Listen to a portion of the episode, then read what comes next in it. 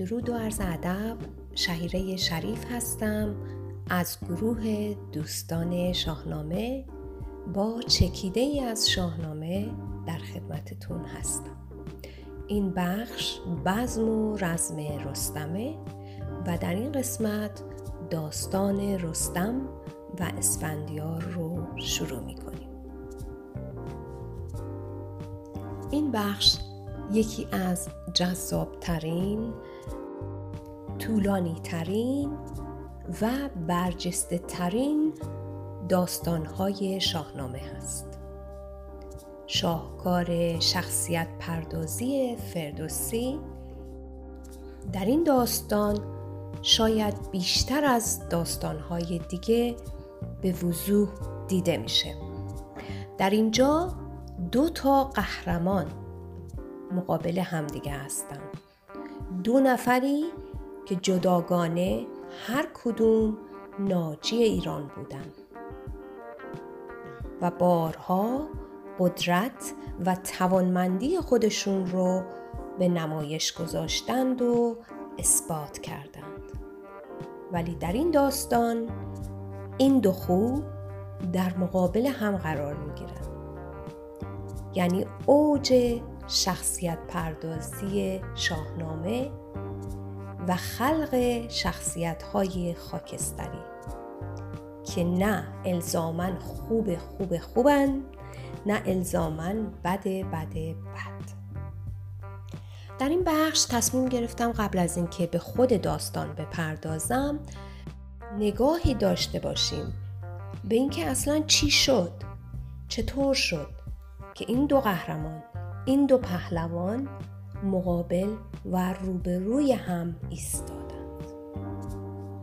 برای این کار باید چند قدم به عقب بریم و در مورد اسفندیار و پدرش کمی صحبت کنیم. گشتاسب پادشاه ایران پدر اسفندیار.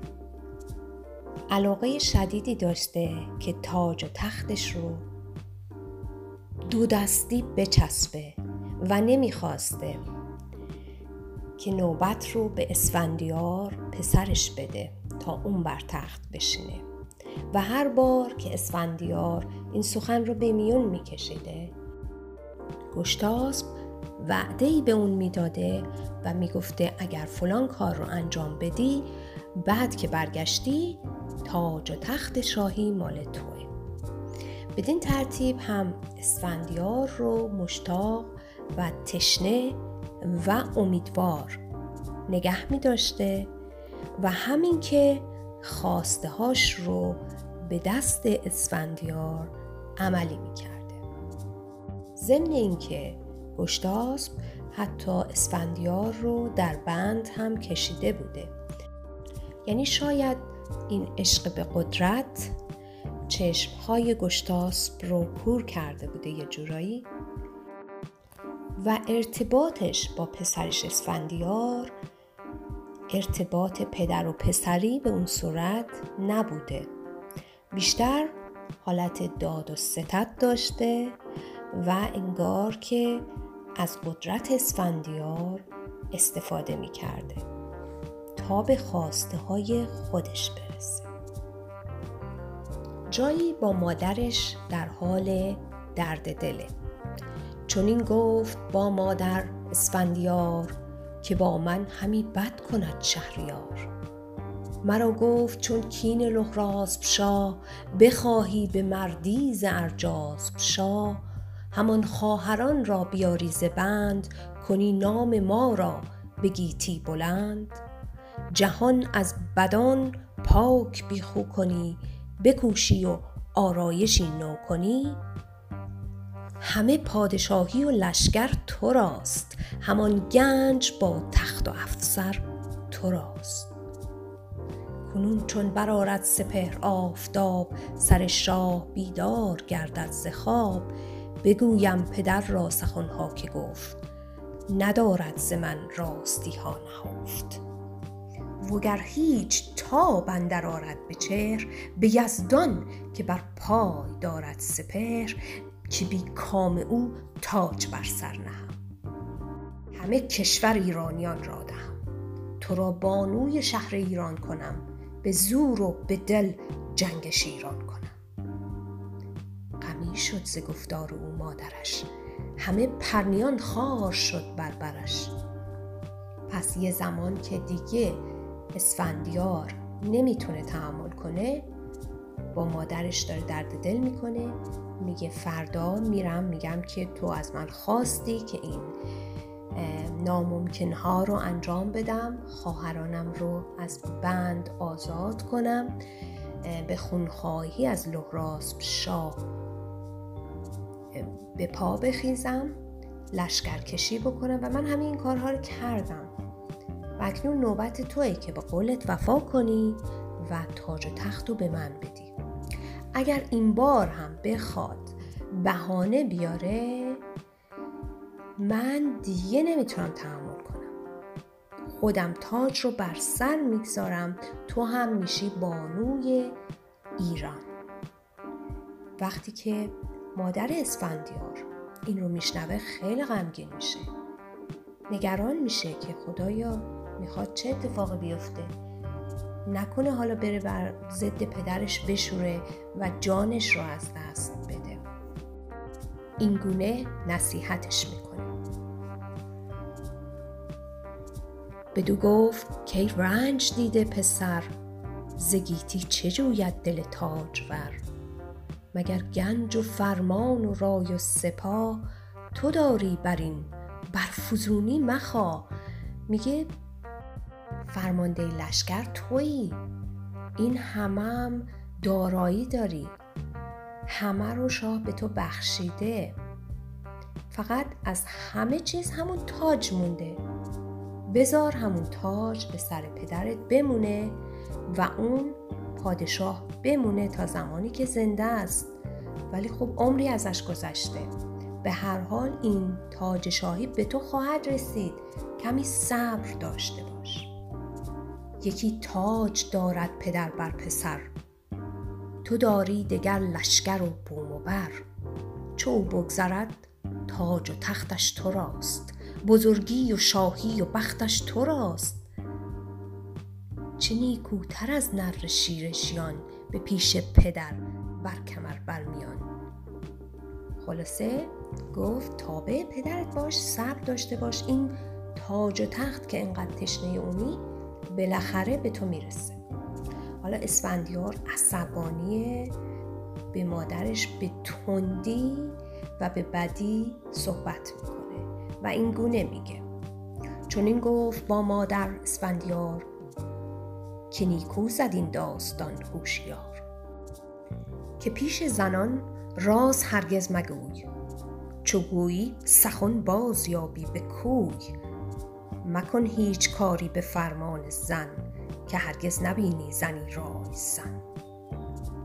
خیلی مادرش رو به این نحوه تحقیر می‌کنه و میگه که خب نباید اصلا با زنان به مشورت بشینیم و این جالبه. وقتی که این گونه رأی مادر رو و روی مادر رو به زمین میندازه در واقع و برخلاف گفته مادر عمل می‌کنه نهایتا نتیجه اون رو می‌بینه. یعنی اون نصیحتی که مادر در ابتدا بهش کرده بهترین نصیحت بوده. و ثمره گوش نکردن به این نصیحت بعدا در داستان آشکار میشه. از طرفی گشتاسب که می‌بینه اسفندیار خواهان تاج و تخته به فکر فرو میره. سیوم روز گشتاسب آگاه شد که فرزند جوینده گاه شد. همی در دل اندیشه بفزایدش همی تاج و تخت به خاندان زمان شاه جاماسب را همان فالگویان لحراسب را. پس با جاماسب که همون فالبینشون بوده در واقع میشینه به گفتگو و می‌خواد بدونه که در واقع اسفندیار در کجا و چگونه هلاک میشه. جاماسب هم این گونه پاسخ میده که در زابلستان و به دست رستم اسفندیار از بین میره. ورا هوش در زاولستان بود. به دست تهم پور دستان بود. پادشاه که این رو می‌فهمه. به پسرش اسفندیار وقتی دوباره اون تقاضای تاج و تخت می‌کنه و میگه هر کاری تو ازم خواستی من تا به حال انجام دادم و حالا نوبت توه که وعدت رو عملی بکنی و تاج و تخت رو به من بدی. شاه این گونه جوابش رو بگیتی نداری کسی را همال یعنی همتا مگر بیخرد نامور پور زال. که بر پیش کاووس کی بنده بود ز خسرو اندر جهان زنده بود. به شاهی ز گشتاسب نارد سخن که او تاج نو دارد و ما کهن بگیتی مرا نیست کس هم نبرد. ز رومی و توری و آزاد مرد. داره بهانه میاره. یعنی میگه همه بنده منن غیر از رستم که در مقابل پادشاهان قبل از من همیشه کمر به خدمت بسته بود. ولی من رو به پادشاهی قبول نداره. سوی سیستان رفت باید کنون. به کار آوری زور و بند و فسون. برهنه کنی تیغ و گوپال را به بند آوری رستم زار را. که چون این سخنها به جای آوری ز من نشنوی زین سپس داوری. سپارم به تو تاج و تخت و کلاه نشانم بر تخت بر پیشگاه. پس باز هم یک شرط دیگه به اسفندیار میگه اگه تاج و تخت پادشاهی رو می‌خوای برو رستم رو دست بسته بگیر و بیار در خدمت ما اسفندیار که این رو میشنوه تعجب می‌کنه یا آخه چرا رستم؟ رستم مگه چه کار کرده؟ به پدرش میگه تو با شاه چین جنگ جوی و نبرد از آن نامداران برانگیز گرد چه جویی نبرد یکی مرد پیر که کاووس خواندی شیر گیر؟ میگه تو اگه خیلی مردی بیا برو با دشمنانت. سپاه چین مثلا به جنگ و از اونها انتقام بگیر. به این رستمی که حالا دیگه سن و سالی ازش گذشته و پیرمردی شده و در زمان کیکاووس عظمتی داشت و شیرگیر به اون خطاب می‌کردن به اون چی کار داری؟ زگاه منوچر تا کیقوباد دل شهریاران بدو بود شاد. نکوکارتر زو به ایران کسی نبوده است کاورد نیکی بسی. میگه رستم این همه خدمت کرده به ایران. برای چی از من می‌خوای که برم و دست بسته بیارمش خدمت تو نه اندر جهان نامداری نو است. بزرگ است و با عهد کیخسرو است. اگر عهد شاهان نباشد درست نباید ز گشتاسب منشور جست. یعنی این همه ازش تا حالا قدردانی شده توسط پادشاهان پیشین. حالا چطور شد؟ که یک شبه قانون برگشت و همچین پهلوانی شد دشمن ایران. حالا پاسخ پادشاه خیلی جالبه. میگه هر آن کس که از راه یزدان بگشت همان عهد او گشت چون باد دشت. همانا شنیدی که کاووس شاه به فرمان ابلیس گم کرد را. همی باسمان شد به پر عقاب به زاری به ساری فتاد اندر یعنی یه چیزی که روزه بعد از گذشت هزار سال از نوشتن شاهنامه. هنوز هم می‌بینیم که به عنوان حربه ازش استفاده میشه. برگشتن از راه یزدانه و در واقع عقاید و تفکر و اعتقادات اونه که میره زیر سوال. میگه این از راه خدا برگشته. تو این رو می‌دونی که حتی خود کاووس شاه گول شیطون رو خورد راهش رو گم کرد و خواست به آسمان ها بره. و بعد بقیه داستان رو میگه میگه که رفت به مازندران و کارهایی که کرد چطور باعث شد که سیاواش کشته بشه.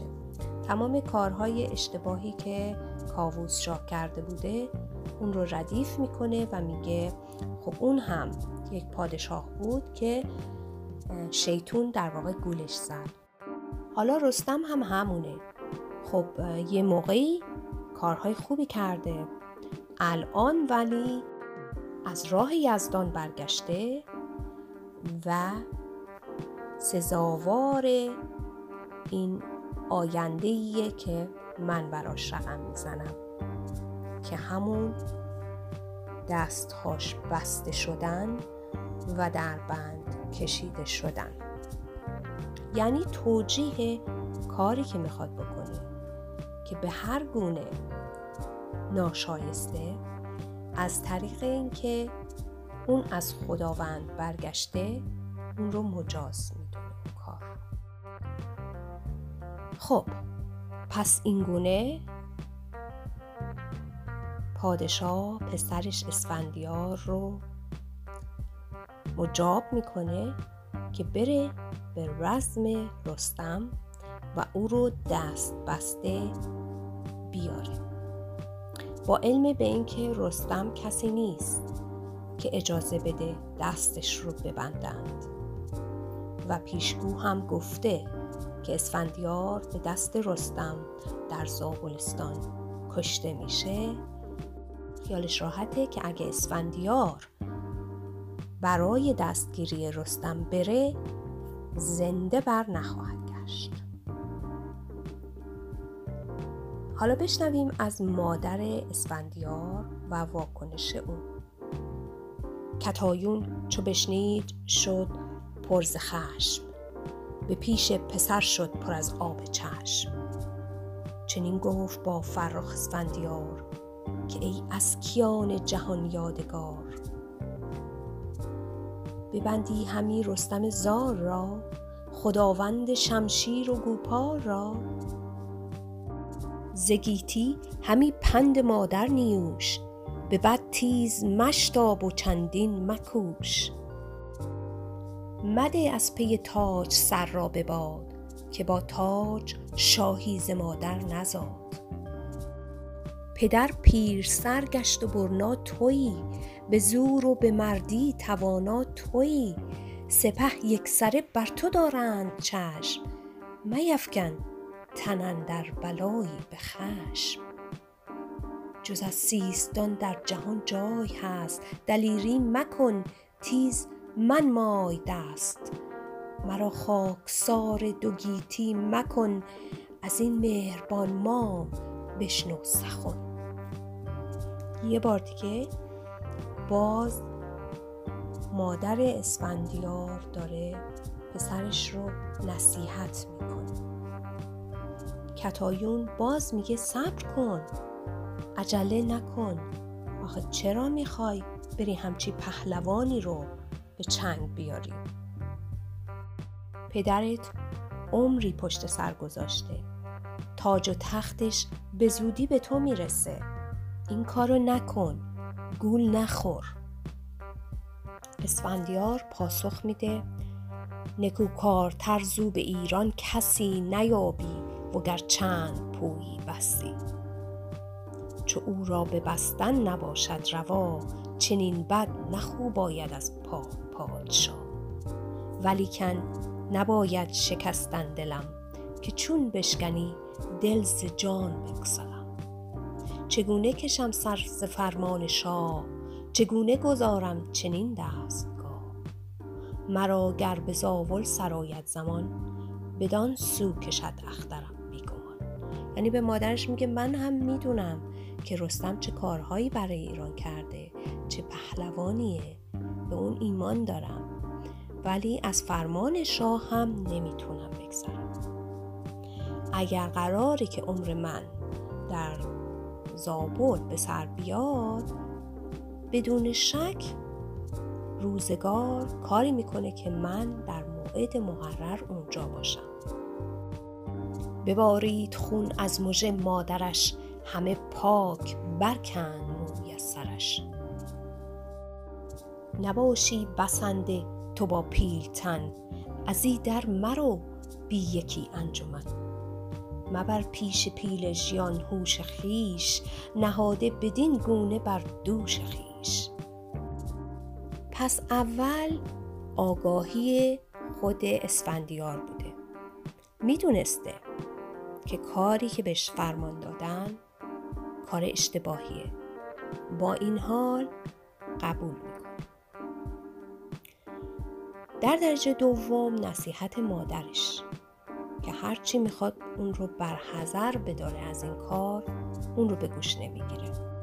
حال می‌رسیم به نشون سوم که اون هم اسفندیار ندیده می‌گیره. این رو از طریق ابیات می‌خونم به شبگیر هنگام بانگ خروس ز درگاه برخاست آوای کوس. چو پیلی به اسب اندر آورد پای بیاورد چون باد لشکر ز جای. همی رفت تا پیشش آمد دو راه فرو ماند بر جای پیل و سپاه. دژ گنبدان بود راهش یکی دگر سوی زاول کشید اندکی. پس میرن تا به سر دوراهی می‌رسن که یکی از این راه ها به زابل می‌رسه به مقر حکومت رستم. در اون موقع شطوری که به اصطلاح پیشرو بود روی زمین میخوابه و هرچی که ساروان به اون چوب می‌زنه به سر اون شطور شطور از جاش تکون نمی‌خوره که نمی‌خوره. باز این هم به دل اسفندیار بد میفته و اون رو به فال بد می‌گیره. ولی محل نمی‌ذاره و دستور میده که سر شطور رو ببرن و به راه ادامه بدن. همی چوب زد بر سرش ساروان ز رفتن بماندان زمان کاروان. جهانجوی را آن بد آمد به فال بفرمود کش سر ببرند و یال. بدان تا بدو باز گردد بدی نباشد به جز فره ایزدی. به هر حال اسفندیار و سپاهش همون اندک سپاهی که باهاش بوده می‌رسن به زابل و در اونجا اسفندیار با اطرافیانش صحبت می‌کنه. میگه بهتره که من یک فردی که دارای هوش و ذکاوت و سیاست هست. بفرستم تا رستم رو به اینجا دعوت کنه و بگیم که اگر خودش با پای خودش بیاد ما هیچ صدمه به اون نمی‌زنیم. باهاش به خوبی رفتار میشه و اون رو برمیداریم و به سمت ایران حرکت می‌کنیم. بفرمود تا بهمن آمدش پیش ورا پندها داد ز اندازه بیش. بدو گفت اسب سیه برنشین بیارای تن را به دیبای چین. هم از راه تا خان رستم بران مکن کار بر خویشتن برگران. درودش ده از ما و خوبی نمای بیارای گفتار و چربی فزای. پس بهمن پسرش قراره که به عنوان سخنگو بره تا منزلگاه رستم. سلام اسفندیار رو به اون برسونه و بگه دلیل اینکه تو باید به دیدار شاه بری اینه که شاه از دست تو عصبانیه. حالا چرا عصبانیه؟ به خاطر اینکه تو اصلا محل نذاشتی به این شاه. همیشه کمر بسته به خدمت آماده بودی برای شاه پیش. ولی از زمان پادشاهی لوراس اصلا به ایران سر نزدی. همه دنیا داره به این پادشاه باج و خراج میده. ولی تو را دارایی های زیادی رو جمع کردی و به روی خودت هم به قول معروف نمیاری. مرا گفت رستم ز بس خواسته هم از کشور و گنج آراسته. به زاول نشسته است و گشته است مست. نگیرد کس از مست چیزی به دست. براشفت یک روز و سوگند خرد به روز سپید و شب لاژورد که او را به جز بسته در بارگاه نبیند از این پس جهاندار شاه. پس شاه در مستی قسم خورده که تو رو دست بسته بیارن و در مقابل اون به اصطلاح بتونی توضیح بدی. حالا منم به دستور اون اومدم ولی اون عصبانی بوده و مست بوده یه چیزی گفته. مسلما به تو آسیبی نخواهد رسوند. منم تضمین می‌کنم که هیچ صدمه به تو نخواهد زد. به پرهیز و پیچان شو از خشم اوی. پس بیش از این عصبانیش نکن. با من بیا. چو اینجا بیایی و فرمان کنی روان را به پوزش گروگان کنی. حالا قسم می‌خوره. به خورشید رخشان داره قسم می‌خوره و میگه که من زین پشیمان کنم شاه را. برافروزم این اختر و ماه را. که من زین که گفتم نجویم فروغ نگردم به هر کار گرد دروغ. چو بسته تو را نزد شاه آورم بدو بر فراوان گناه آورم. باشیم پیشش به خواهش به پای ز خشم و ز کین آرمش باز جای. نمانم که بادی به تو بروزد بر آن سان که از گوهر من سزد. خب پس این پیامی بود که قرار بود بهمن پسر اسفندیار به رستم ببره و بگه اگه تسلیم بشی همراه اسفندیار به ایران بیای. اسفندیار هم سوگند خورده که شفاعت تو رو پیش پادشاه بکنه و به تو آسیبی نرسه. حالا رستم با دریافت این پیام چه کار می‌کنه و دنباله این ماجرا میمونه برای جلسه بعدی چکیده از شاه روز و روزگار خوش.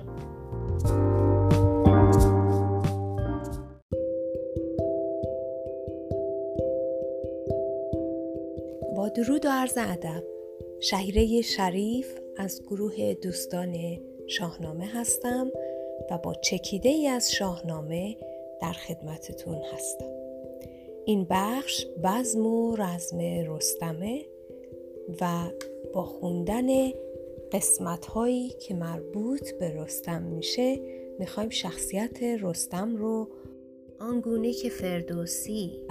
بلای ابیاتش گنجونده بشناسیم این قسمت بخش دوم داستان رستم و اسفندیاره.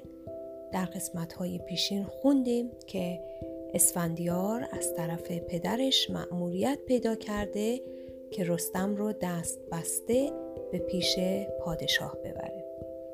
رستم هم وقتی این رو میشنوه میگه هیچ وقت هیچ کسی نمی‌تونه دست من رو ببنده. سعی می‌کنه با صحبت اسفندیار رو راضی کنه که اجازه بده رستم خودش با پای خودش همراه اسفندیار به کاخ پادشاه بره. ولی اسفندیار میگه نه فرمان پادشاه اینه که تو دست بسته بیای. داستان رو جایی تموم کردیم که رستم و اسفندیار در پی صحبت هایی که با هم داشتن هر کدوم سعی می‌کرد بزرگی خودش رو به دیگری نشون بده و کارهایی که برای ایران انجام داده. ولی صحبتشون به جایی نرسید و قرار شد که روز بعد در میدان جنگ آینده اونها رقم بخوره. اکنون در این قسمت این داستان رو ادامه میدیم. رستم به همراه سپاهش و زواره برادرش راه میفته سپاه و زواره برادر رستم در کنار روده هیرمند باقی میمونن. رستم به برادرش زواره این چنین میگه. بترسم که با او نیارم زدن. ندانم که از این پس چه شاید بودن تو اکنون سپه را همی در بدار شوم تا چه پیش آورد روزگار. اگر تند با بمش همزان نشان نخواهم ز ستان سرکشان. به تنها تن خیش جویم نبرد ز لشکر نخواهم کسی رنجه کرد. کسی باشد از بخت پیروز و شاد که باشد همیشه دلش پرزداد خلاصه گفت من خودم تنهایی میرم به رسم اسفندیار. اسفندیار هم وقتی می‌بینه که رستم تنها آمده اونم تصمیم می‌گیره که تنها به رسم رستم بره. چو تنهاست ما نیز تنها شویم. ز پستی بر تند. بالا شویم. و دوتایی با همدیگه می جنگن. چون نزدیک گشتن پیر و جوان دو شیر سرفراز و دو پهلوان که خب پیر الان در واقع اشاره به رستمه و جوان هم که اسفندیار. نخستین به نیزه براویختند همی خون ز جوشن فرو ریختند چون این تا سنانها به هم برشکست به شمشیر بردند ناچار دست. به آوردگه گردن افراختند چپ و راست هر دو همی تاختند. چو شیران جنگی براشوفتند پر از خشم اندام ها کوفتند. گرفتند زان پس دوال کمر دو اسب تگاور فرو برده سر. همی زور کرد این بران آن برین نجنبید یک شیر بر پشت زین.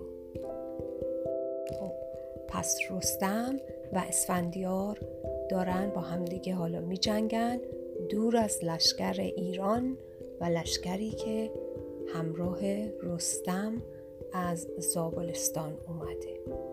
بدان گه که رزم یلان شد دراز همی دیر شد رستم سرفراز. زواره بیاورد زان سو سپاه یکی لشکری داغ دیده کینه خواه به ایرانیان گفت رستم کجاست؟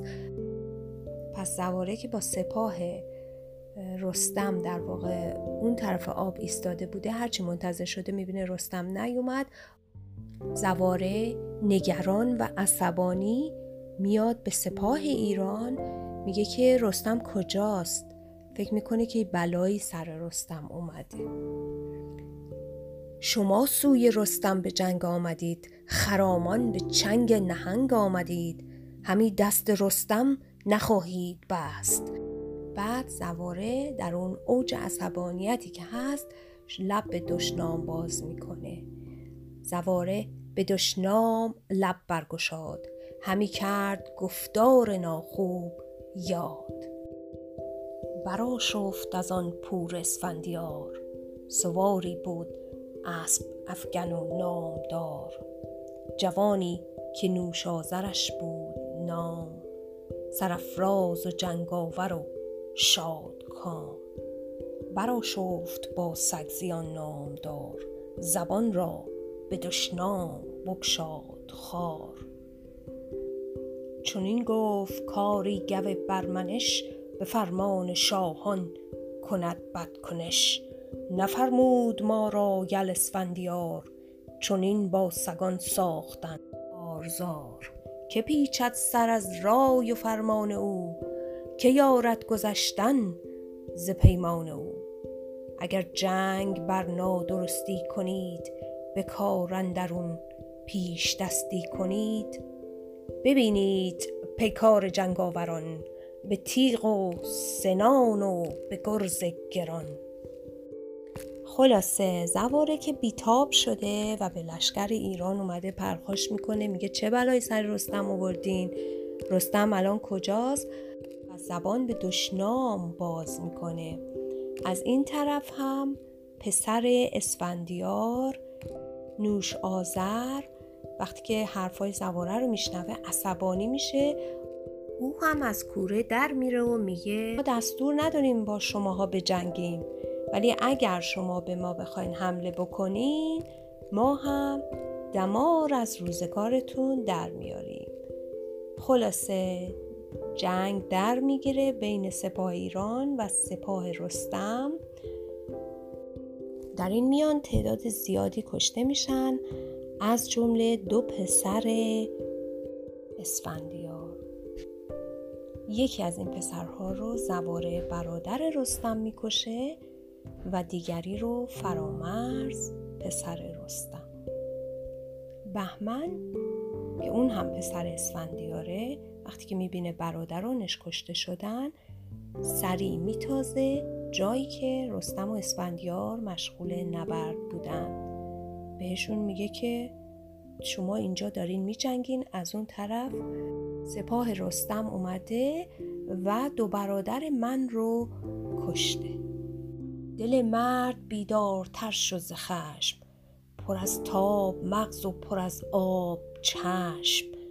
به رستم چون این گفت که بد نشان چنین بود پیمان گردن کشان تو گفتی که لشکر نیارم به جنگ تو را نیست آرایش نام نداری ز من شرم و از کردگار نترسی که پرسند روز شمار. ندانی که مردان پیمان شکن ستوده نباشد بر انجمن. دو سگزی دو پور مرا کشتهاند بر آن خیرگی باز برگشتند چو بشنید رستم غمی گشت سخت بلرزید بر سان شاخ درخت. رستم سخت از شنیدن این خبر ناراحت میشه و قسم می‌خوره. به جان و سر شاه سوگند خرد به خورشید و شمشیر و دشت نبرد. که من جنگ هرگز نفرمودم کسی کین چنین کرد نستودم ببندم دو دست برادر کنون گرو بود اندر بدی رهنمون.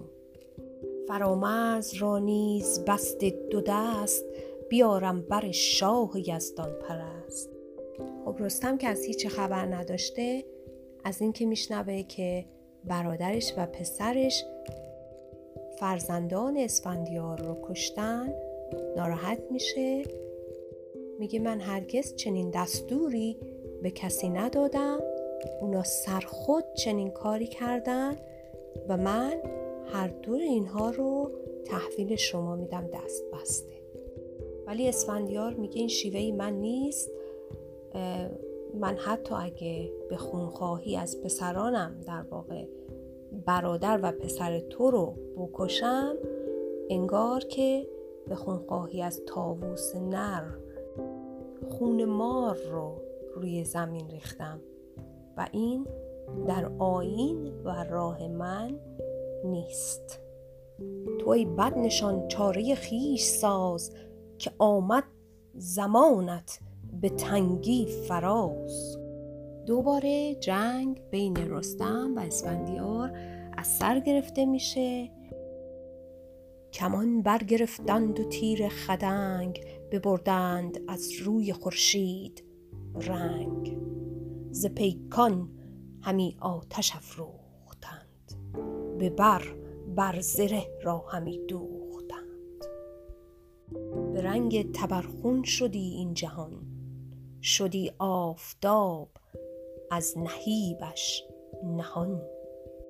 به تیری که پیکانش الماس بود زره پیش او همچو قرتاس بود. چو او از کمان تیر بگشاد شست تن رستم و رخش جنگی بخست. یعنی میگه اسفندیار با تیری که نوکش انگار که از الماس بود و زره رو مثل کاغذ پاره می کرد شروع کرد به تیر انداختن به سمت رستم که روی رخش نشسته بود و هم رستم و هم رخش زیر بارش اون تیرها مجروح شدند همی تاخت بر گردش اسفندیار نیامد بر تیر رستم به کار. فرود آمد از رخش. رستم چو باد سر نامور سوی بالا نهاد. همان رخش رخشان سوی خانه شد چنین با خداوند بیگانه شد. پس رستم و رخش هر دو مجروحند زیر بارش تیرها مجروح شدن ولی تیری که رستم به سمت اسفندیار پرتاب می‌کنه بر اون کارگر نمیافته. رستم از رخش پایین میاد و رخش بدون رستم سر به سوی خانه می‌گذاره. به بالا ز رستم همی رفت خون. بشد سست و لرزان که بیستون. بخندید چون دیدش اسفندیار. بدو گفت کی رستم نامدار. چرا گم شد آن نیروی پیل مست؟ ز پیکان چرا پیل جنگی بخست؟ چرا پیل جنگی چو روباه گشت؟ ز رسمت چنین دست کوتاه گشت. از اون طرف زواره رخش رو می‌بینه که بدون رستم داره برمیگرده سیه شد جهان پیش چشمش به رنگ خروشان همی تاخت تا جای جنگ. تن مرد جنگی چنان خسته دید همه خستگیهاش نابسته دید. بدو گفت خیز اسب من برنشین که بوشد ز بهر تو خفتان کین. زواره که رستم رو می‌بینه که زخمی و خونین افتاده میگه پاشو سوار اسب من بشو و برو. ولی رستم بهش میگه نه تو خودت برو برو به زال بگو بگو همچین بلایی سر من اومده و چاره کار چیه؟ منم اگه زنده موندم خودم میام. و وقتی رفتی به رخش هم برس چون حالش خوب نیست و نیاز به تیمار داره. زواره ز پیش برادر برفت دو دیده سوی رخش بنهاد تفت. از اون طرف اسفندیار به رستم میگه تسلیم شو تا زنده بمونی. پشیمان شو و دست را ده به بند. زین پس تو از من نیابی گزند. بدین خستگی نزد شاهت برم ز کردارها بیگناهت برم. رستم این گونه پاسخ میده که الان شب شده الان دیگه وقت جنگ و نبرد نیست. بزار من برم به سمت خونه خودم استراحت بکنم زخم هام رو ببندن دوروبریام رو صدا کنم و بعد میام کاری رو که تو می‌خوای انجام میدیم من اکنون چونین سوی ایوان شوم. بیاسایم و یک زمان بغنوم.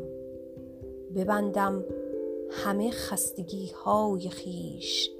بخوانم کسی را که دارم به پیش.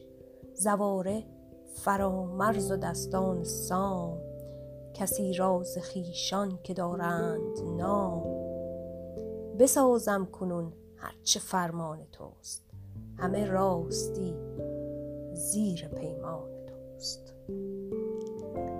اسفندیار هم میگه برو کارهایی که گفتی انجام بده.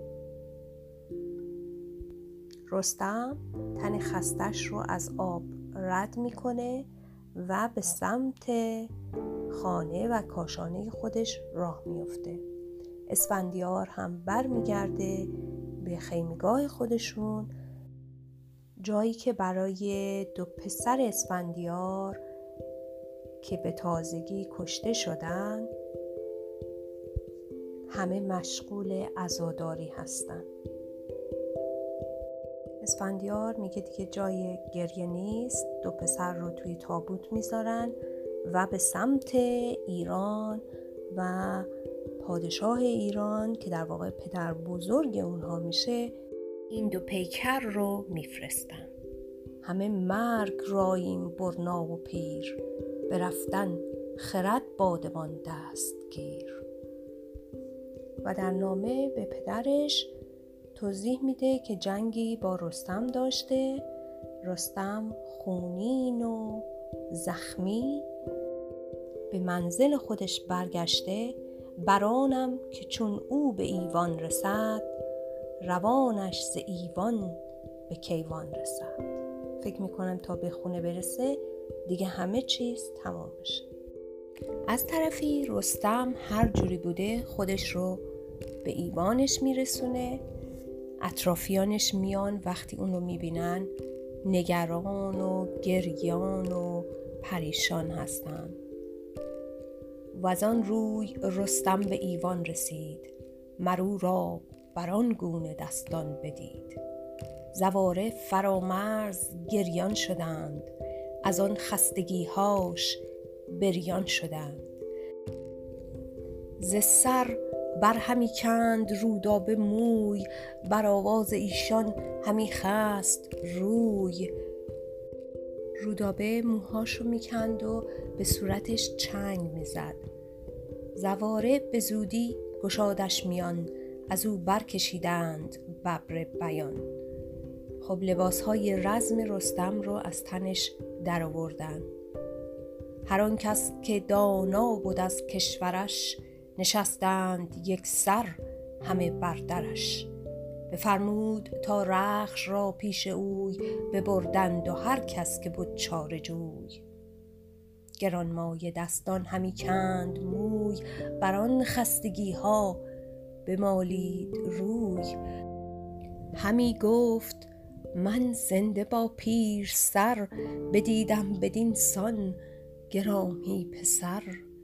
بدو گفت رستم که از این غم چه سود که این زاسمان بودنی کار بود؟ به پیش است کاری که دشوارتر و زو جان من پرز تیمارتر.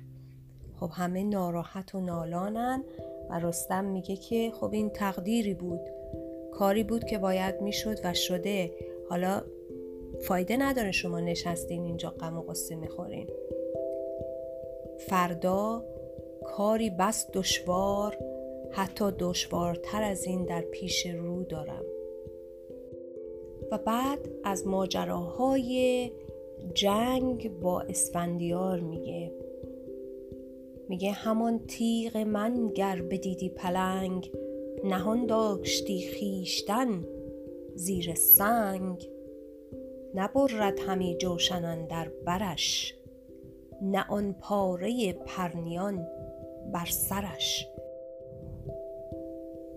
یعنی این تیغی که هر دد و جانور و انسانی که جلوش میومد از بین می‌رفت اصلا به اسفندیار کارگر نیست.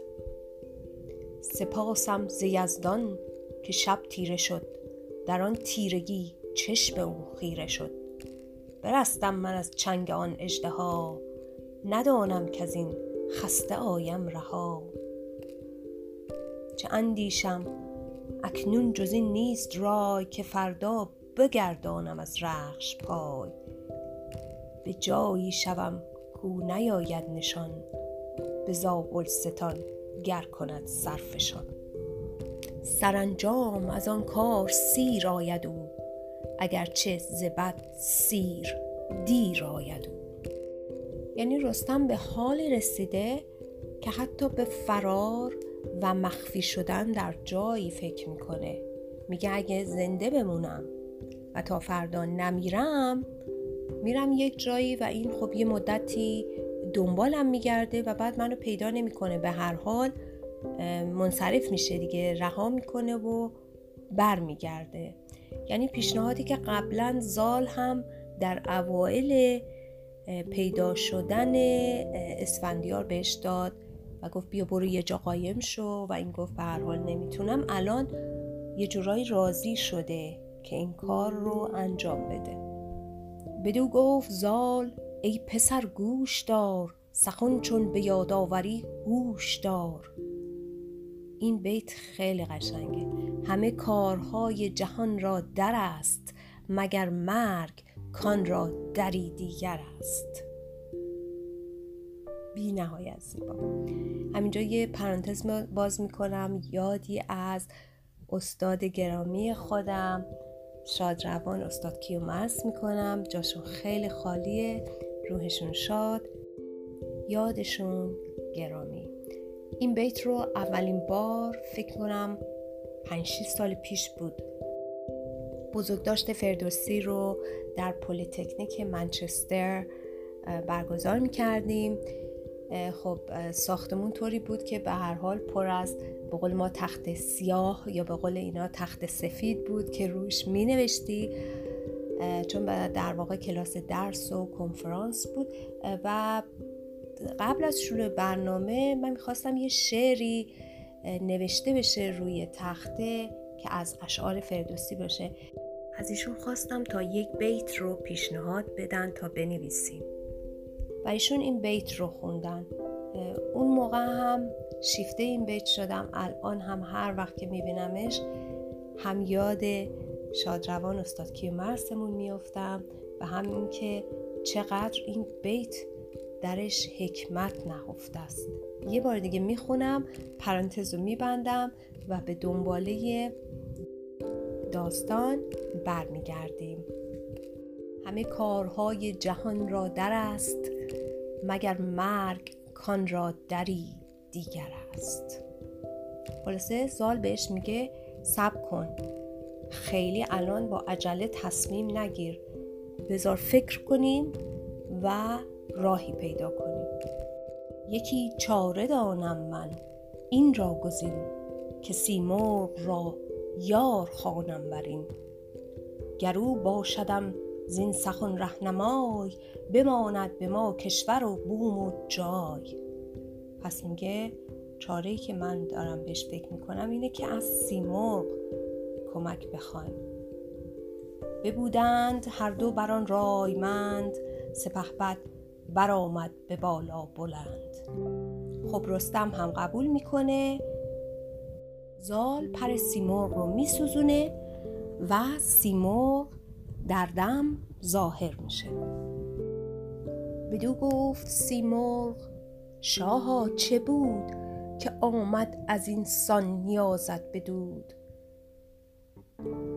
سیمرغ میگه چی شده که احتیاج داشتی که من به کمکت بیام و پرم و سوزوندی تا بیام کمکت کنم. زال اینگونه پاسخ سیمرغ رو میده. تن رستم شیر دل خسته شد. از آن خستگی جان من بسته شد. که از آن خستگی بیم جان است و بس. بر آن گونه خسته ندیده است کس. همان رخش گویی که بی جان شده است. ز پیکان تنش زار و بی جان شده است. حالا سیمور دلداریش میده و میگه نگران نباش اونا رو بیار پلوی من. بدو گفت سیمرغ که پهلوان مباشن در این کار خسته روان. سزد گر نمایی به من رخش را همان سرفراز جهان بخش را. سیمرغ رستم رو می‌بینه و بهش میگه که چرا رزم جستی ز اسفندیار؟ چرا آتش افگندی در کنار؟ توبیخش می‌کنه میگه چرا آخه با اسفندیار جنگیدی تو؟ به جای اینکه رستم حالا جواب بده زال میگه بدو گفت زال ای خداوند مهر چو اکنون نمودی به ما پاک چهر. گر این دوک رستم نگردد درست کجا خواهم اندر جهان جای جست؟ همه سیستان پاک ویران کنند به کام دلیران ایران کنند. زال جواب میده که بابا حالا وقتی این حرفا نیست آخه. اگه الان رستم حالش بهتر نشه و از بین بره دیگه تمام دودمان من رو هم ایرانیان از بین می‌برن. از او چار پیکان به بیرون کشید. به منقار از آن خستگی خون کشید. بر آن خستگی ها بمالید پر همان در زمان گشت با زیب و فر. بدو گفت کین خستگی ها ببند. همی باش یک چند دور از گزند. یکی پر من تر بگردان به شیر بمال اندران خستگی های تیر. بر آن هم نشان رخش را پیش خواست فرو کرد منقار. بر دست راست. برون کرد پیکان شش از گردنش. نبد خسته گر بسته جایی تنش. همانگه خروشی برآورد رخش. بخندید شادان دل تاج بخش.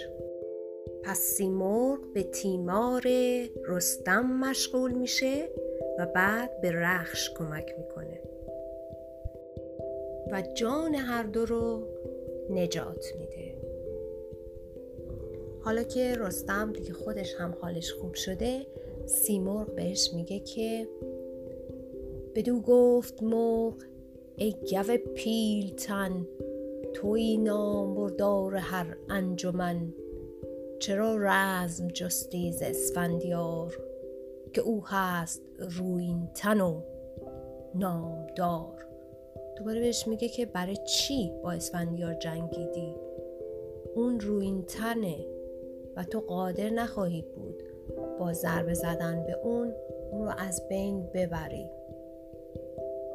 بدو گفت رستم گرو را زبند نبودی دل من نگشتی نژند مرا کشتن آسان تر آید ز وگر باز مانم به جایی ز جنگ. چنین داد پاسخ کز اسفندیار اگر سر به جا آوری نیست آر که اندر زمانه چنویی نخواست بدو دارد ایران همی پشت راز رستم هم میگه خب چاره ای نبود اگر اون نمی‌خواست که به دست و پای من بند بزنه باز هم جای سرنهادن به پیمانش بود. ولی من ترجیح میدم بمیرم تا اینطور خار بشم. سیمرغ بهش میگه که این اسفندیاره یک فرد عادی نیست. اگر به فرمانش گوش بدی این خاری نیست.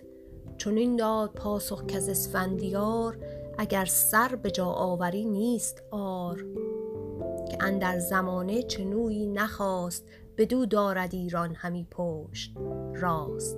به پرهیزی از وی نباشد شگفت مرا از خود اندازه باید گرفت. که آن جفت من مرغ با دستگاه به دستان شمشیر کردش تباه. خب باز اینجا یه چند قدمی باید بریم عقبتر و یک اشاره خیلی سریع بکنم به هفت خان اسفندیار که همونجور که رستم هفت خان داشته اسفندیار هم هفت خان رو طی کرده هفت خان خاص خودش و در یکی از این خانها با سیمرغ که در واقع جفت این سیمرغی بوده که زال رو حمایت کرده با اون به جنگ پرداخته و اون سیمرغ رو با دست خالی از بین برده. حالا سیمرغ به رستم اینگونه میگه که باز هم اگه به من قول بدی که به خاطر جنگیدن و به قصد از بین بردن اسفندیار نخوای با اون مبارزه بکنی و ازش بخوای که تو رو ببخشه و آزاد بذاره من رازی رو به تو میگم که به کمک اون راز می‌تونی به اسفندیار پیروز بشی. اگر با من اکنون تو پیمان کنی سر از جنگ جستن پشیمان کنی نجویی فزونی به اسفندیار گه کوشش و جستن کارزار. وریندو که او را بیامد زمان نیندیشی از پوزش بیگمان. پس آنگه یکی چاره سازم تو را به خورشید سر برفرازم تو را. چو بشنید رستم دلش شاد شد از اندیشه بستن آزاد شد. پس وقتی که سیمرغ به رستم قول میده تا رازی رو با اون در میان بذاره رستم شاد میشه و همه حراسش از این بوده که دست بسته اون رو ببرن پلوی شاه و از اندیشه این که دستش رو ببندن و به اسارت بگیرنش خلاص شده. حالا این راز چیه و چگونه رستم با آگاهی به این راز می‌تونه به اسفندیار پیروز بشه میمونه برای جلسه بعدی چکیده از شاهنامه. روز و روزگار خوش.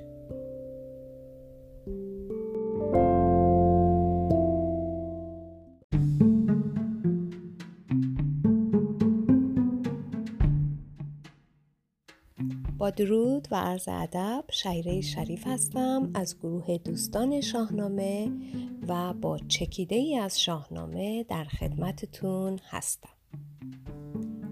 این بخش بزم و رزم رستم نام داره و با بررسی بخش هایی که رستم در اونها حضور داره می‌خوایم به شخصیت رستم پی ببریم. این قسمت داستان رستم و اسفندیاره. قبل از اون که داستان رو شروع کنم خلاصه ای از آنچه که گذشت رو خدمتتون خواهم گفت. گفتیم در این بخش از شاهنامه دو پهلوان و دو قهرمان ایران زمین مقابل هم قرار می گیرن رستم و اسفندیار. که هر کدوم به نوبه خودشون بارها ایران رو نجات دادن. دلیل اینکه این دو مقابل هم هستن این بوده که پدر اسفندیار گشتاسب نمی‌خواسته از تاجش بگذره و اونو بده به اسفندیار. از این رو وقتی ستاره شناسان پیش بینی می‌کنن که پایان زندگی اسفندیار به دست رستم خواهد بود. به بهانه ای اسفندیار رو میفرسته و بهانه اینه که رستم ما رو خیلی تحویل نمی‌گیره. باید حسابی گوشمالی داده بشه. برو و رستم رو دست بسته بیار. رستم هم که هیچ وقت حاضر نمیشه. دست بسته همراه اسفندیار به ایران بیاد مجبور میشن این دو مقابل هم قرار بگیرن. رستم بسته شدن دست خودش رو مانند شکست ایران می‌بینه و هر چی که می‌خواد از راه منطق وارد بشه و اسفندیار رو راضی کنه تا اجازه بده که رستم با پای خودش به خدمت شاه برسه و صحبت بکنه و اون رو سر عقل بیاره اسفندیار راضی نمیشه. در قسمت پیش اونها جنگیدن رستم حسابی زخمی شده جانش در خطره ولی اسفندیار که در واقع روینتن هست هیچ صدمه و آسیبی ندیده. رستم برگشته به ایوان خودش در اونجا زال یکی از پرهای سیمرغ رو سوزون تا سیمرغ بیاد و رستم و رخش رو که در حال مرگ بودن نجات بده. این کار انجام شد و سیمرغ به رستم گفت اگر قول بدی فردا از در خواهش وارد بشی و نخوای که با اسفندیار به جنگی من رازی رو به تو نشون میدم که توسط اون راز بتونی. اگر گریزی نبود از جنگ با اسفندیار و مجبور شدی به این جنگ تن بدی بتونی بر اسفندیار پیروز بشی. رستم هم قول میده. حال بقیه داستان. چون این گفت سیمرغ از راه مهر بگویم کنون با تو راز سپهر. که هر کس که او خون اسفندیار بریزد ورا بشکرد روزگار. یعنی هر کسی اسفندیار رو بکشه روزگار با اون مهربون نخواهد بود و روزگار اون رو از بین خواهد برد. بعد سیمرغ ادامه میده برو رخش رخشنده را برنشین یکی خنجر آبگون برگزین. چو بشنید رستم میان را ببست وزان جاگه رخش را برنشست. بعد رستم میگه خب چاره نیست جهان به اصطلاح موندنیه و ما رفتنی به هر حال. جهان یادگار است و ما رفتنی به گیتی نماند به جز مردمی. به نام نکو گر بمیرم رواست مرا نام باید که تن مرگ راست. کجا شد فریدون و هوشنگ شاه که بودند با گنج و تخت و کلاه برفتند و ما را سپردند جای جهان را چنین است آیین و رای. پس در جواب سیمرغ که گفته بود که هر کس اسفندیار رو بکشه خودش هم نهایتا به دست روزگار نابود میشه گفت به حال ما هممون رفتنیم. من ترجیح میدم بمیرم و نام نیک ازم بمونه تا اینکه زنده بمونم و به اسارت در بیام. همی راند تا پیش دریا رسید ز سیمرغ روی هوا تیره دید. چو آمد به نزدیک دریا فراز فرود آمد آن مرغ گردن فراز. به رستم نمود آن زمان راه خشک همی آمد از باد او بوی مشک. بمالید بر تارکش پر خویش بفرمود تا رستم آمدش پیش. گزی دید بر خاک سر بر هوا نشست از برش مرغ فرمان روا. بدو گفت شاخی گزین راست تر سرش برترین و تنش کاست تر. بدان گز بود هوش اسفندیار تو این چوب را خار مایه مدار. بر آتش مر این چوب را راست کن. نگه کن یکی نغز پیکان کهن. بنه پر و پیکان و بر او برنشان نمودم تو را از گزندش نشان. پس میگه سیمرغ پرواز می‌کرده و رستم هم با رخش سایه سیمرغ رو دنبال می‌کرده میرن تا به دریا می‌رسن. و اونجا سیمرغ گیاه گزی رو نشون میده و به رستم میگه شاخه ای از این بکن. چجور شاخه ای؟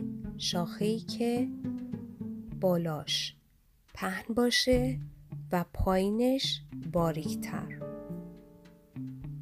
این چوب رو روی آتیش راست می‌کنی و ازش یک تیر حسابی درست می‌کنی.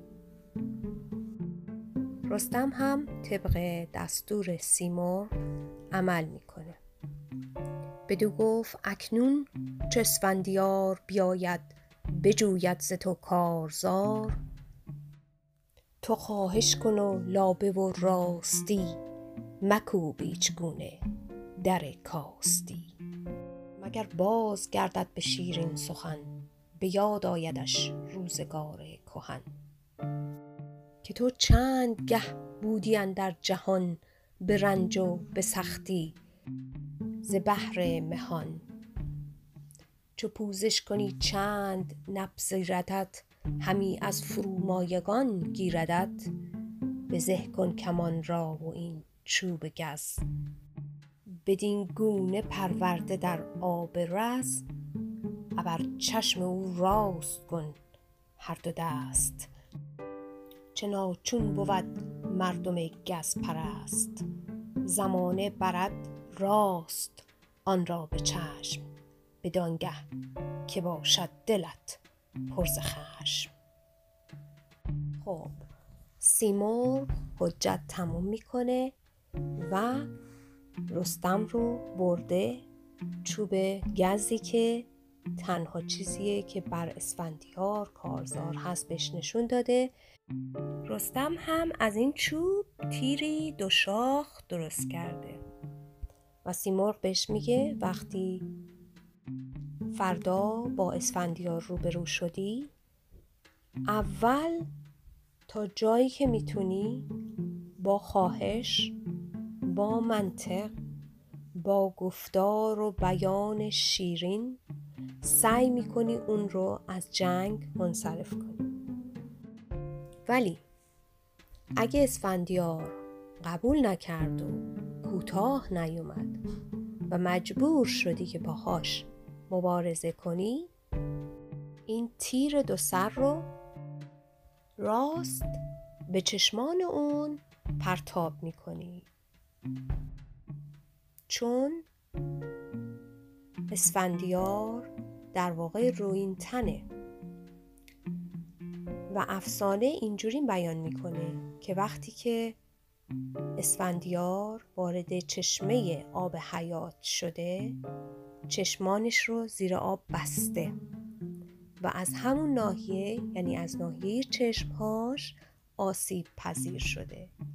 پس این تیر دو سر تیر گز رو که سیمرغ به رستم نشون داد چجوری تهیه کنه و رستم اونو درست کرد قراره بخوره در چشمان اسفندیار که تنها نقطه بدنش هست که میراست یعنی روی تن نیست. سپیده همان گهز که بردمید میان شب تیره اندر چمید. چقدر زیبا بیان کرده سپیده و اون نور که در میان سیاهی و ظلمت شب بیرون میاد و یه جورایی قاطی میشه با اون تاریکی. و کم کم زمین رو از نور خودش پر می‌کنه. خب روز بعد شده رستم راه میفته میره به منزلگاه اسفندیار و اونجا خیلی با اعتماد به نفس با صدای بلند اسفندیار رو صدا می‌کنه که پاشو پاشو تا بریم و به رسممون ادامه بدیم. اسفندیار که خیالش راحت بوده با اون جراحاتی که روز قبل به رستم وارد کرده رستم امروز زنده نخواهد بود و با خیال خوش رفته خوابیده با نگرانی و تعجب بیدار میشه. به پشوتن این چنین میگه شنیدم که دستان جادو پرست به هنگام یازد به خورشید دست. میگه شنیدم که این زال جادوگره و وقت وقتش ازش کارهایی برمیاد که باورش مشکله. در قسمت های قبلی یادآور شدیم که زال از اونجا که در آشیانه سیمرغ بزرگ شده بود خیلی جاها به عنوان بی احترامی به اون شاید و خیلی جاها شاید از روی نادانی بهش چیزهایی می‌گفتن و صفاتی نامناسب رو به اون نسبت می‌دادن. یکی از اونها جادو پرستی بوده یا جادوگری بوده که اینجا می‌بینیم که اسفندیار باز برمیگرده و میگه که این کار در واقع کار زاله که با جادو و جنبل رستم رو دوباره سر پا نگه داشته. بپوشید جوشن یلسفندیار بیامد بر رستم نامدار. خروشید چون روی رستم بدید که نام تو باد از جهان ناپدید. فراموش کردی تو سگزی مگر کمان و بر مرد پرخاش خر. ز رنگ زالی بدین سان درست. وگرنه که پایت همی گور جست. بکوبمت زین گونه امروز یال کس این پس نبیند تو را زنده زال. چنین گفت رستم به اسفندیار که ای سیر ناگشته از کارزار. بترس از جهاندار یزدان پاک. خرد را مکن با دل اندر مغاک. من امروز از بهر جنگ آمدم. پی پوزش و نام و ننگ آمدم. تو با من به بیداد کوشی همی. تو چشم خرد را بپوشی همی. یادتونه قولی که رستم به سیمرغ داده بود چی بود؟ گفته بود که وقتی که با اسفندیار روبرو بشم ازش عذرخواهی می‌کنم. سعی می‌کنم با سخنهای شیرین نرمش کنم و از جنگیدن با اون تا بشه روی میگردونم. و این گونه ادامه میده که بیا سخنهایی که با هم گفتیم روز قبل رو فراموش کنیم. تو بیا به منزل من مهمان من باش من همه گنج هایی رو که دارم به روی تو درشون رو باز می‌کنم. تو و همراهان تو از اون گنج ها می‌تونین برخوردار بشین. بعد یه مدتی که به عنوان مهمان من در منزل من بودی با هم کنار هم راه میفتیم میریم نزدیک شاه. و اونجا شاه هر جور می‌خواد فرمان بده. اگر می‌خواد می‌تونه منو بکشه یا اگر می‌خواد می‌تونه من رو به بند بکشه. اسفندیار هم پاسخ میده اگر می‌خوای زنده بمونی اول بیا من دست و پات رو به زنجیر بکشم بعد میشینیم با هم صحبت می‌کنیم. دگر باره رستم زبان برگشاد. مکن شهر یارا ز بیداد یاد. مکن نام من در جهان زشت و خوار که جز بد نیاید از این کارزار. هزارانت گوهر دهم شاهوار همان یاره زر با گوشوار. هزارانت بنده دهم نوش لب پرستنده باشد تو را روز و شب. ز دل دور کن شهریارا تو کین مکن دیو را با خرد هم نشین. یعنی هی مرتب داره اصرار می‌کنه. که از فکر اینکه دست و پای من رو به بند بکنی بیرون بیا و بگذار من به عنوان همراه و همپای تو باهات تا ایران بیام. جز از بند دیگر تو را دست هست به من بر که شاهی و یزدان پرست. که از بند تا جاودان نام بد بماند به من بس تو انجام بد. میگه چاره دیگه ای هم غیر از اینکه دست من رو ببندی داری. من با تو میام. این فکر رو از سرت بیرون کن. حالا اسفندیار چنین پاسخ میده. به رستم چنین گفت اسفندیار که تا چند گویی سخن نابکار. مرا گویی از راه یزدان بگرد ز فرمان شاه جهانبان بگرد که هر کو ز فرمان شاه جهان بگردد سرآید بدو بر زمان. خب یکی از نکات جالبی که میشه روش یک نیش ترمز بزنیم و کمی بهش فکر کنیم همین صحبت اسفندیاره که فکر می‌کنه که فرمانی که شاه به اون داده که بره اجرا کنه در واقع فرمان خداونده و موظفه که این کار رو انجام بده. و اگر طبق فرمانش عمل نکنه انگار از گفته خداوند برگشته.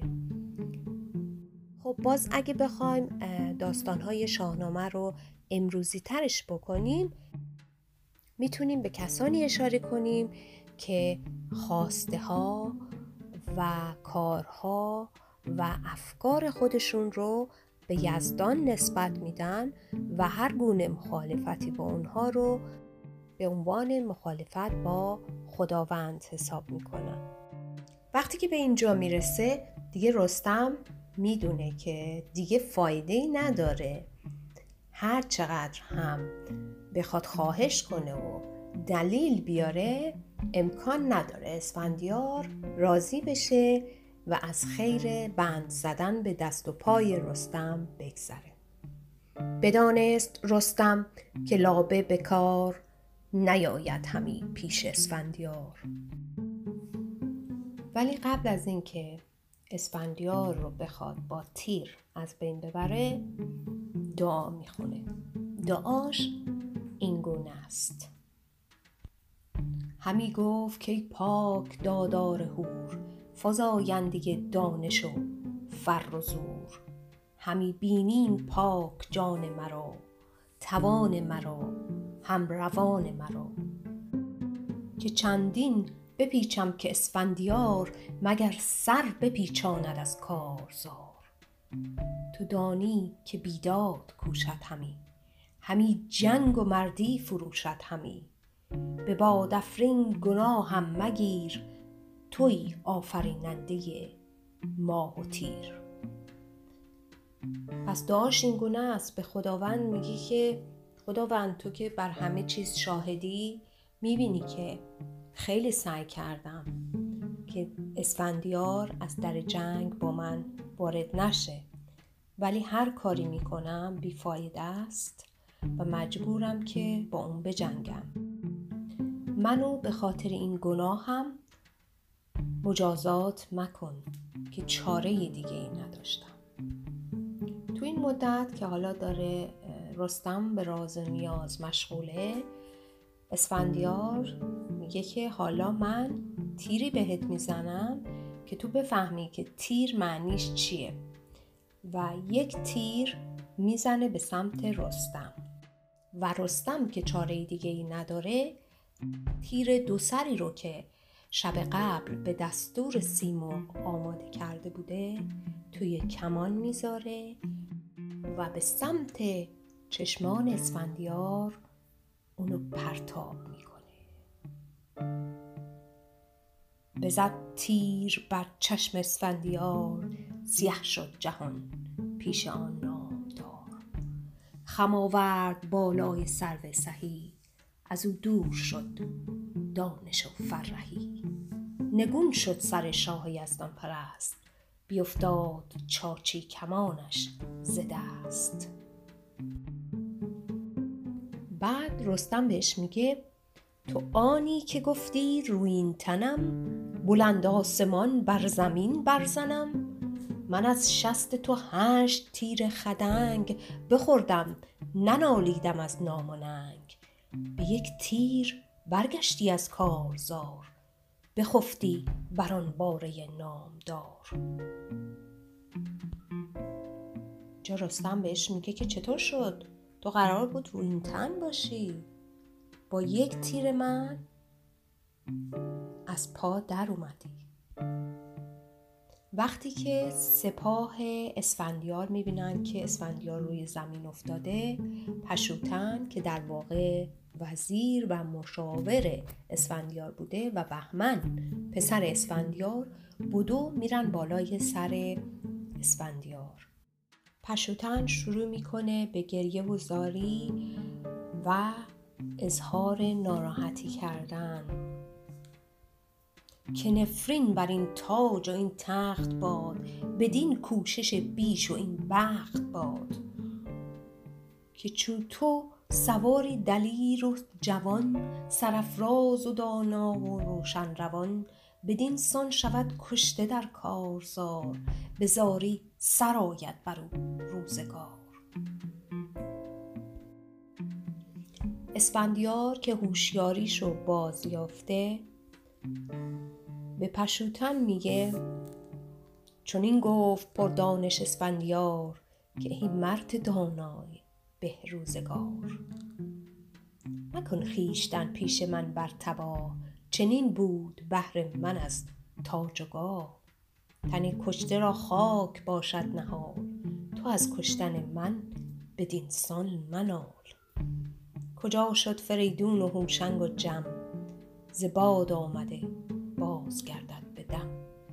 همان پاکزاده نیاکان ما گزیده سرافراز و پاکان ما. برفتند و ما را سپردند جای. نماند کس اندر سپنجی سرای. به مردی مرا پور دستان نکشت. نگه کن بدین گز که دارم به مشت.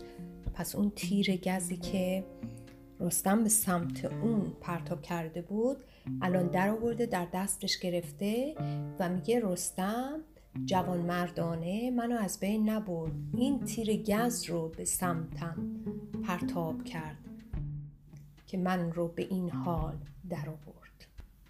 چو اسفندیار این سخن یاد کرد بپیچید و بگریست رستم به درد. چون این گفت که از دیو ناسازگار تو را بهر رنج من آمد به کار. اسفندیار که دیگه داشته نفسهای آخر رو می‌کشه رستم رو صدا می‌کنه که بیاد نزدیکتر و بهش وصیت می‌کنه. میگه من دارم از دنیا میرم. وقتی که رفتم بهمن پسرم رو به تو میسپارم. تو بهش آین جنگ آین بزم آین رزم رو بیاموز و در واقع یه جورایی مثل پدرش باش. رستم هم قبول می‌کنه. زواره که اون و زال هم به محض اینکه شنیدن که جریان اینه و اسفندیار کشته شده خودشون رو به دو به میدان رزم رسوندن زواره داره به رستم هشدار میده. میگه که زدهقان تو نشنیدی آن داستان که یاد دارد از گفته باستان که گر پروری بچه نر شیر شود تیز دندان و گردد دلیر. چو سر برکشد زود جوید شکار نخست اندر آید به پروردگار. پهلو برآشفته از خشم بد نخستین از آن بد به زابل رسد. چو شد کشته شاهی چو ببیند از این پس بد روزگار. ز بهمن رسد بد به ستان بپیچند پیران ستان نگه کن که چون او شود تاجدار به پیش آورد کین اسفندیار. پس سواره سعی می‌کنه منعش بکنه رستم رو. میگه قبول نکن که بهمن رو تو بپروری. برای اینکه این همون بچه شیری هست که وقتی که دندونهاش تیز شد و قدرت پیدا کرد اول از همه اون کسی که اون رو پرورونده بهش حمله می‌کنه. و نشون به این نشونی که اگه بهمن رو تو بهش پهلوانی بیاموزی و بزرگش کنی؟ در اولین فرصت به کین اسفندیار به خونخواهی از اسفندیار میاد و با ما میجنگه. ما رو از بین می‌بره. ولی رستم سخنهای زواره رو گوش نمی‌کنه و قبول می‌کنه که بهمن رو بزرگ کنه. حالا در قسمت های بعدی خواهیم دید که های زواره اشتباه می کرده یا نه. تا جلسه دیگه ای از چکیده ای از شاهنامه روز و روزگار بر شما خوش.